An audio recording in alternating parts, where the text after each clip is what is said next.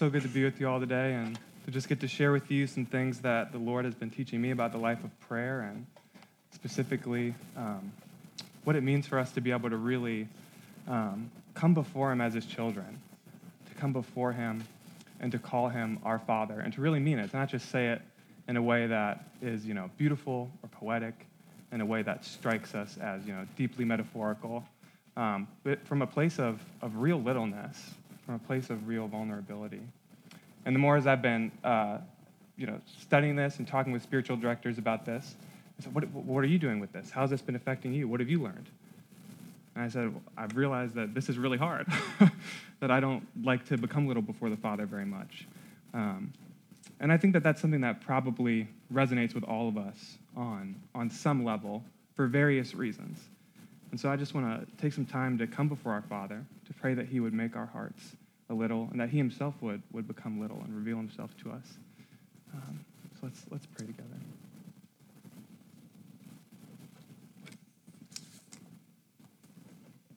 Father, we thank you so much for blessing us with the ability to call you Father in your Son, Jesus Christ.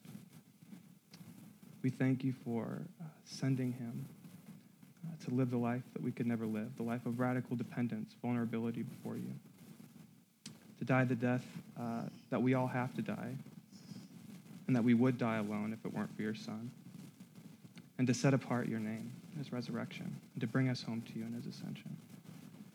We thank you that as your children uh, in Christ, you have, you have placed the prayer of your Son on our lips. I pray that you would come before us, Lord. Speak your name in our presence even now. Pray that you would allow us to become little before you, that you would set your name apart from all other names that are going to distract us and vie for our attention even now. And I pray that you would use my words in that service. It's in your son Jesus' name that we pray and say, Amen. So my wife, Catherine, and I were we were home recently, and you know, sometimes when you've been away from home for a little while and you get back home, your parents get really nostalgic. So they want to watch family videos or, you know, go back to the days in some ways, like when you were a child. And so my mom was bringing out all of these old, uh, like, storybooks and pop up books that we used to really, like, love when we were kids. Some I remembered, some I didn't. And one of them, I don't even think it's in print anymore. I was trying to find it at a library or something for this, but I couldn't even find it. It was called Are You My Daddy?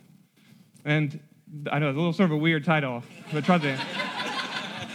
but uh, but the whole point of the book is that there's this there's this little there's this little tiger cub, and uh, the book starts, and for some reason he's all by himself. He doesn't know where he is. He doesn't know who his dad is. He doesn't even know what his dad is. And so he's going really from, from animal to animal, and he just keeps going up to all these different animals, and he's asking them, like, hey, are you my dad? Are you my dad? Are you my dad? And you know, some animals were, were really were really kind. They're really courteous. Um, like a, the polar bear, we would expect a polar bear to be kind and courteous. And the polar bear's like, nope, I'm sorry, I'm not your dad. You see, I've got this white fur. You have orange fur. I've got these big bear paws. You have tiny little tiger paws. I like to swim in the cold. You like the sun. It wouldn't work. I'm sorry, it just wouldn't work out. But I really hope you find your dad. And some animals were a little bit more curt, a little more rude like the alligator. You know, I'm not your dad, I'm an alligator. Come on. We would expect alligators to be rude too. But, um, but really, it's sort of a sad, like a really sad child story. I didn't realize how sad it was until I was reading it again, because it's literally animal after animal for this whole book. And he's all just like, hey, are you my dad? Which is like such a heartbreaking question. And uh, they just keep saying, nope, sorry, don't have a place for you here. It wouldn't work out. Good luck. You know, even if they say it rudely, whether they say it nicely, the bottom line is for the whole book, pretty much, they just keep saying, no, sorry, not your dad. And, you know, as the book goes on and on, uh, I'm sure that the tiger cub got exhausted. I was getting exhausted. I was wondering when he was going to find his dad. And, you know, we sort of with him start to feel more and more alone. As he moves from animal to animal, faces rejection after rejection, we start to feel a little bit hopeless with him we start to wonder is he ever going to find his dad? Is he lost forever? Or is he living in a fatherless world? Does he even really have a dad? And children's books I don't know, sometimes they hit you on like a deep existential level or something like that. There's something about like the little, the way that when truth is really put into a little form, um, sometimes it's, it's truer than when we, when we try and wax and, you know, go into all these high sorts of depths of explanation. But that book to me, as I was reading it, it confronted me as I've been wrestling with my own uh, struggles in the life of prayer. Um, it confronted me with the fact that our hearts, all of our hearts, my heart, your heart, our hearts all cry out like baby tigers. They all cry out like baby tigers. They cry out for unconditional provision. They cry out for unconditional love and affection. They cry out for unconditional belonging. They are created by a father to love the Father, to be His, to be little before Him as His children. And yet, in most of my daily life, and I'm sure maybe in most of your daily lives too, um, we can't seem to find Him very much. If we feel a little bit like that tiger, uh, sort of like we're moving from place to place in our daily routine, longing for a connection with Him, longing for communion with Him, longing for presence, His presence, and we can't seem to find Him anywhere and we get discouraged. We experience what we think might be an answer to our prayers, and then it doesn't come through. And our hearts start to harden. We pray, and we're really, we're really hoping that maybe the Father will make himself known, that maybe we'll hear something, we'll have an experience of his love as our children, and yet we just feel emptiness, we feel cold, and a voice that sounds way too much like, like our own voice, a voice of unfaith, starts to work up in our mind to start saying, Do you actually believe any of this? Do you really believe that there's a Father out there for you? Do you believe that this world was made by a Father? That you were made by a Father to be His, to be little before Him? Or maybe you're just living in a fatherless world. And cynicism starts to grow in our hearts. And one thing I've learned about cynicism is that it's the great stiff arm to the praying life. Any success that we can make in the praying life, any, any attempts of the Father to draw us into his presence can easily be stiff armed by a posture of cynicism. We experience answers to our prayers, we just start to assume probably what happened anyway. We see the seamless, the seeming senseless suffering in the world. I think that really hit you in a special way when you move to the city. You see a, a suffering that doesn't, that doesn't appear to be redemptive and that doesn't seem to be treatable. And the longer you live, you start to experience maybe a little, a little bit of it yourself. And we just can't help but to wonder if the Father actually exists at all. Or if he does exist, is he a monster? Does he actually care for us? Maybe he doesn't love us. Maybe he doesn't care. Maybe he isn't involved. Maybe he's actually just looking out for himself. Maybe that's all that he cares about. So, when our vision of the Father becomes blinded by cynicism. We tend to relate to him, I found, in two different ways. And I believe that Jesus is addressing these two different false postures of prayer, false postures of relating to the Father um, as he begins his teaching on prayer. We tend to be anxious. We tend to be anxious before the Father. We feel that if there is a Father out there, then we've got to work really hard. We've got to power up to get his attention. We've got to put on a show. We've got to say all the right words. Got to use all the right Trinitarian language to get him to love us and to hear us, to accept us. Or maybe, uh, maybe you do both of these things, but I think another thing that we do is we enlist fill in fathers. So as we're praying to our, to our Heavenly Father, we're already skeptical that He actually hears us. We're already skeptical that He's actually going to answer our prayers, that He's actually going to do anything about it, that He's actually going to provide for us. He's going to allow us to have an experience of His love and His affection. And so, what we do is, in our mind, we already start trying to generate other, what I call fill in fathers, other people, other objects, or other places that we could go to to try and get the provision, the love, the belonging that we're asking him for, but in our hearts and our minds, we really don't believe that he's going to show up and do it. So we've got to power up, and we've got to impress other fill in fathers who can give to us what our Heavenly Father won't give for us or can't give to us. So, fill in father, there might be a boss. It might be a boss that uh, you're telling yourself uh, explicitly, maybe implicitly, if I can just get this person to like me, if I can just get this, this high profile person to like me, if I can prove myself to be an asset to their company, an asset to their project, then they'll take care of me. Then when the time comes and I call on them, they'll have my back because I prove myself faithful.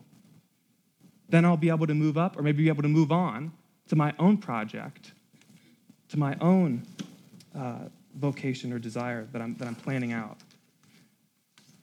A fill in father doesn't even have to be a person, it could, it could be an object, it could be money. If I can just get enough money, then I'll be able to rest. I'll be able to have peace. Maybe I'll be able to pray better because I won't be distracted by all, by all these questions about, you know, where's rent going to come from? If I take time to pray, I'm not being productive. I'll be able to pray better. I'll have peace. Maybe if I can just if I can just work harder and get more and more money, then I'll actually be able to be a blessing to other people. I'll be able to do what the Father wants me to do. Then I'll be able to be generous. I'll be able to bless those in need. If I just dig deep, if I push forward in my task or trade, I'll get the kind of money that I need to live simply and comfortably. Not, not lavishly, but just simply and comfortably. And then I can rest. I don't have to be anxious. For some of us, it, it could even be the uh, fill in father of knowledge. If I can just become the smartest person in the room, if I can just read all the right books, then, then people will respect me. Then I'll be able to have that sense of self dignity that I've been longing for, that I've been wanting. Or maybe if I read this book, my doubts will go away. This is going to be the book that's going to cure my doubts. This is going to be the book that will actually teach me how to pray. And instead of just reading about how to pray, I'll find that I actually start praying.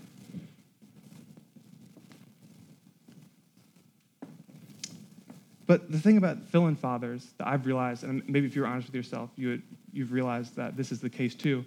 Fill in fathers can never actually fill us. Fill in fathers won't actually do. And we know this on a deep, intuitive level. Fill in fathers will never offer us any permanent sense of unconditional provision, unconditional acceptance, unconditional belonging. They may provide for us. They, they really, they may, they may actually provide for us. We may start to experience some of the things we hoped that we would, but it's always at a cost. And we start to realize that over time. Fill in fathers, they'll provide for us, but it's always, it's always at a cost. Their favor is never free. We've got to work for it. We've got to work for it. And then, you know, we, we start to get anxious. Um, we, we start to get anxious about paying rent. We start to get anxious about if we're actually going to move up in our job. We start to get anxious uh, about if, when we move to this new city or this new neighborhood, if we're actually going to be able to make friends and find a community. And so we figure out that what we have to do is we've got to turn on the charm, we've got to power up, we've got to hustle to please these fill in fathers, to show them that we are worth having as their children. There's no place for helplessness, there's no place for littleness before fill in fathers. That's not how the relationship works. And it's here, it's here in these postures of prayer, these postures of prayer that, um, that call us to, instead of uh, getting little, that call us to get big. Instead of powering down, becoming weak before the Father like Jesus, call us to power up. It's in these false postures of prayer that Jesus meets us and that Jesus teaches us how to pray. He teaches us how to pray to his Father.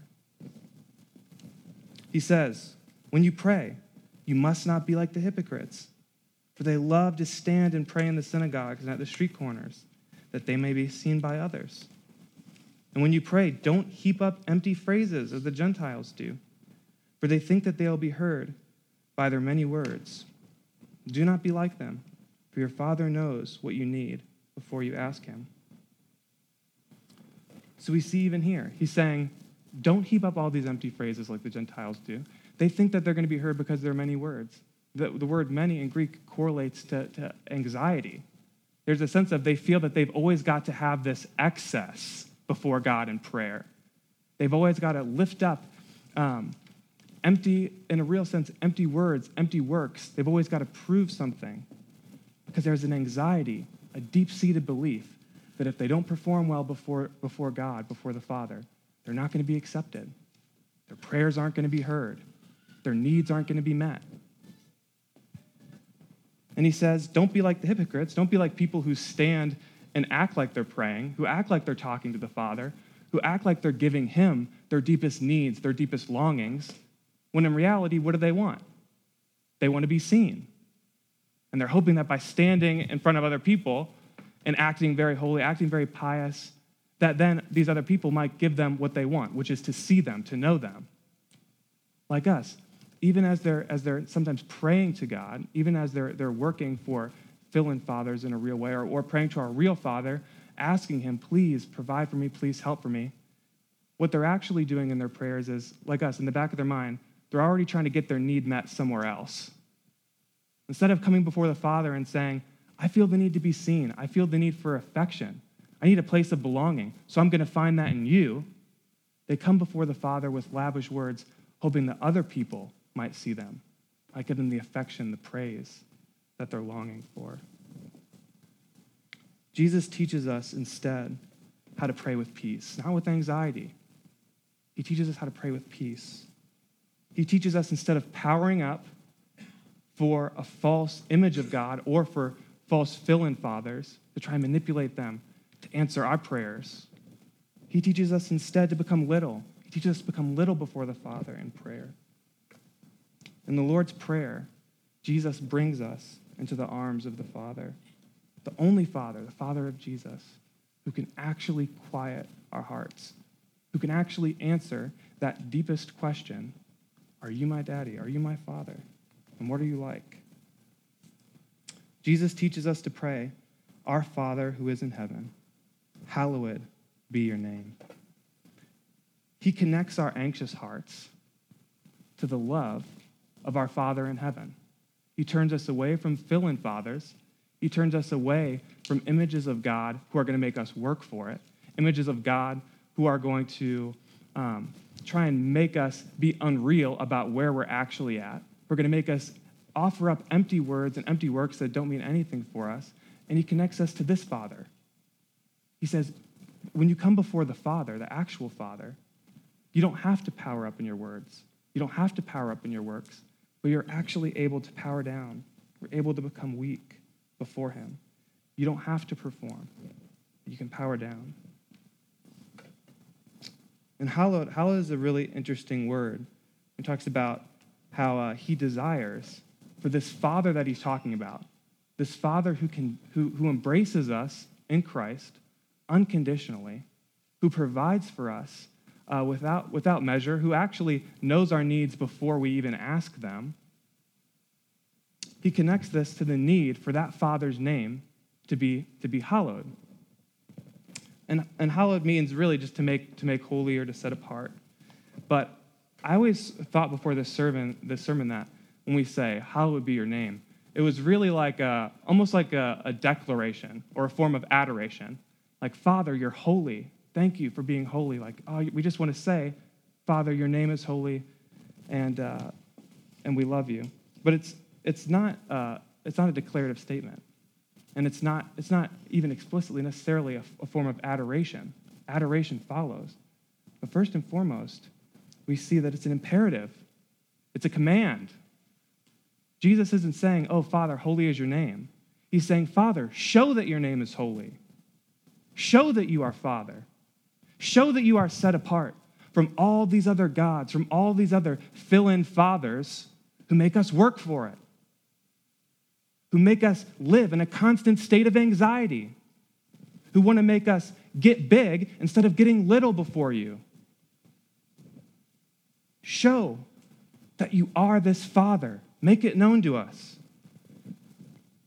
And it seems a little backwards, even a little weird when we think about it. I think most of us, I felt a little uncomfortable with the idea of we are commanding God.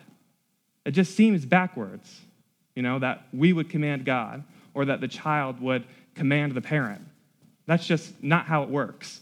If that's how it worked in, in my house, I probably would have gotten a spanking most of the time. I tried to, you know, command my parents around, Mom, make me, make me, make me lunch. Um, but we see that um, it, it is. It is meant to be evocative. There is something really evocative about this.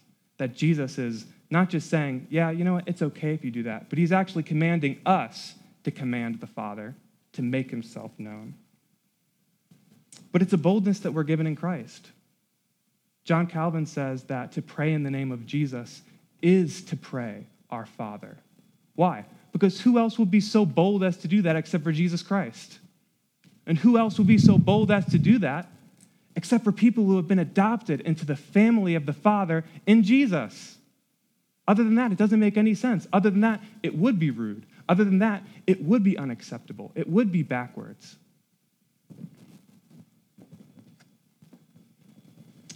But, but the fact that we are really the Father's little children isn't something imaginary. It's not something metaphorical. If it was, this would be unacceptable. But this isn't mere metaphor. This is just the reality of what it means to live in the Father's world as the Father's little children. This is what it means to be adopted into his family. It's a boldness that we receive when we contemplate the fact that in Jesus' life and death, he entered into our own loneliness. He entered into our own anxiety about the future. Entered into our own anxiety about the present. How are we going to be provided for? He entered into our doubt about the about even entered into our doubt about the goodness of the Father without sinning.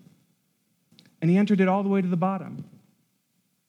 In his resurrection from the dead, he set apart the Father's name once and for all as the Father who will not abandon us to death, as the Father who will not abandon us to despair, as the Father who will go, who will, who will go to all lengths, at all costs, will bring his children home into his bosom. In his, in his ascension into heaven, he has actually drawn all of creation, all things, back into the arms of the Father. As he went back up to the Father's arms, he took the whole world with him. This is the ground for our boldness to pray our Father. This is the ground for a boldness to come before God and to command him to reveal himself to us here and now in our day to day situations in need as our Father who loves us, who provides for us, who offers us a place of unconditional belonging, a place that we've longed for, but we've never been able to find. And so, as I was trying to think of a way to sort of like the way that we see this, this sort of dynamic, how is it acceptable for children to, to command uh, their parents? Um, and where do we see this, you know, um, in our own lives? The, the image that kept coming to me as I was praying about this what does this mean? What does it look like for us to command the Father to make himself known in a way that's not, you know, in a, in a real way uh, disrespectful, but is, has all this boldness that Jesus is trying to offer us? Is, I don't know, maybe this didn't happen to you guys, but I think it's a pretty common experience. Do you guys remember when you were uh, a little kid and you were lost in the grocery store or lost somewhere?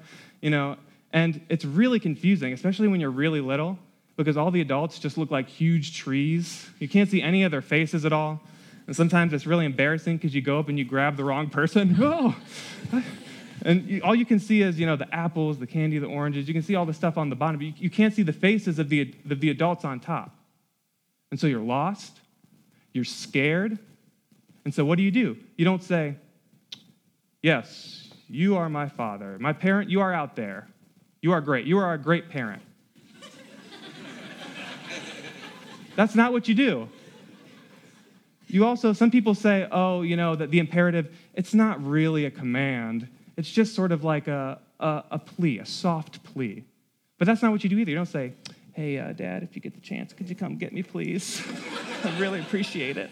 No, what do you do? You say, Dad, Dad, show yourself. Where are you? Dad, come get me. Bring me into your arms. Where are you? Show yourself. I need to see you. That is how we pray Our Father who art in heaven, hallowed be your name. Our Father who art in heaven. Our Father, the quieter of our hearts. Our Father, the one who can offer us that, that place of unconditional affection and belonging and provision that we've been longing for our whole lives, that we haven't been able to find in our own efforts, that's only exhausted us, and the fill in fathers and other people we've tried to find it in. That's how we speak to Him. We say, I can't find you. I can't. I'm too little. Make yourself known. Let me see you. Let me see your glory. Speak your name in my presence so that I might see you and so that you might come down to me and lift me up into your arms. That's the kind of boldness that Jesus wants us to pray with. The kind of boldness that doesn't look like powering up. That's the kind of boldness that the fill in fathers demand. That's the, kind of, uh, that's the kind of boldness that we demand of ourselves when we need to get things done, when we need to be our own fathers. The kind of boldness that Jesus teaches his children is the boldness to power down, to become little, and to cry out, to command our Father to come and care for us as his children because that's who he is, because that's who he wants to be. So, how can we practice this prayer? Privately, how, how are we going to practice it as a church? How can we practice it uh, in, our, in our own day to day lives? I'd say privately, if you want to, if you're praying the Lord's Prayer in your own uh, personal time, in the morning or in the evening, I would say, you know, taking Jesus' advice, go to a quiet place, go to, go to a place of, of solitude, and detach yourself from all of the arenas in which you would need to perform. All the arenas in which you would need to show yourself worthy. Enter into that quiet place. Enter into that place with Him of solitude and allow yourself to be seen by Him, to become little before Him. Enter into a time of, of silence. Jesus says, Your Heavenly Father already knows your needs. Of course, He wants constant, I believe, even verbal communication with Him. He wants us to speak with Him. There's power in words. But I think, especially to begin to heal our hearts, sometimes what we need is to, is to actually be silent and to rest in the reality that apart from any of our thinking, any of our anxious thoughts, apart from any of our anxious words, apart from any of our anxious behaviors that signal for people, hey, come save me, the Father actually knows our needs. Other people might not be able to read them out if we were quiet, if we were still, but He actually knows them. And then to listen, to listen to Him in that silence, to not just be quiet, but to actually listen to Him and pray, Father, even now, set apart your name in my heart, set apart your name in my mind. And then I would say to, to take a psalm, take a psalm like 130 that we read today. I mean, that's a, real psalm of David saying, I'm in the pit, come and help me. This is who you are. You promised that you would do this. Come and help me. I would say this week, even if it's just one day, go to that quiet place, go to that place of solitude, enter into that silence, and then pray that psalm. Meditate on that psalm, or meditate on Psalm 103. I believe one of, the, one of my favorite psalms to meditate on God's fatherly goodness and his provision for us as his children. Meditate on it. Let it get inside your bones. Let that be the script that you rehearse. In our parish, we're having prayer meetings where we're coming together and we, we really intend to bring our needs before the Father as his children. We intend to, to cry out for him on our own behalf, on behalf of our church, on behalf of Uptown and Chicago. Father, make yourself known here. Make yourself known in the life of our church. Strengthen our unity. Let us see you more clearly. Work in Uptown. Let us see flourishing in Uptown. Let us see flourishing and reconciliation and redemption and resurrection in Chicago. We're crying out to you. We're commanding you. We're asking you. This is who you've said you are. This is what you promised we're going to do as your children. We're going to become little before you as a congregation. And we're going to cry out to you and ask you to show yourself to us. And then in your public, ordinary daily life, in many ways it's, it's hard, but it's, it, can, it can be very simple. Whereas before, if we experience any sense of anxiety, if we experience any sense of need, if we are tempted to go before one of our fill in fathers and to power up, to show that we can do it, to show that we are worthy, to show that we are worth a place of belonging, to actually, in that moment, instead of powering up, use that as a gateway, use it as a door to become helpless before your heavenly Father. Use that need, use that anxiety as a doorway to enter into littleness before your Father and to ask Him, Father, I need you to show yourself. I need you to come and save me. I need you to come and help me and reveal who you are because I am tempted to stray. I'm tempted to look for your love elsewhere. I'm tempted to think of you as actually a mean, angry ogre father instead of the loving father of Jesus Christ who would hold nothing back, to bring me into your arms and to provide for me. When you feel distracted, when you feel taken away from his presence, you can pray something as simple in your own words as Father, hallow your name here and now, in this moment. Hallow your name. Speak your name in my presence. Speak so I might see you. Petition him here and now to make himself known to you. Call out to him and say, In this moment, in this place, in this arena of my work, with these people that you've placed here, set apart your name. Let me see where you're working because I'm tempted to draw myself away from your presence. I'm tempted to power up, or I'm tempted to shut you off. And allow Him to enthrall you with His glory. Really open yourself and allow Him to enthrall, yourself, enthrall you with His fatherly goodness.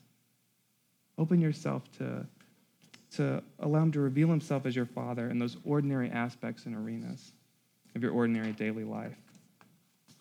This is the kind of boldness that we are given to share in as the brothers and sisters of Jesus and uh, as his father's children.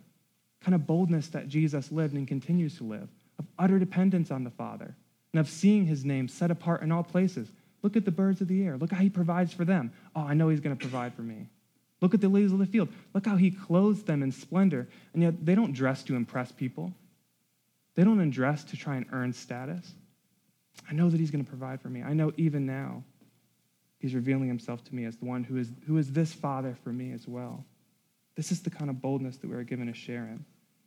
The boldness to become little before our Father, to power down.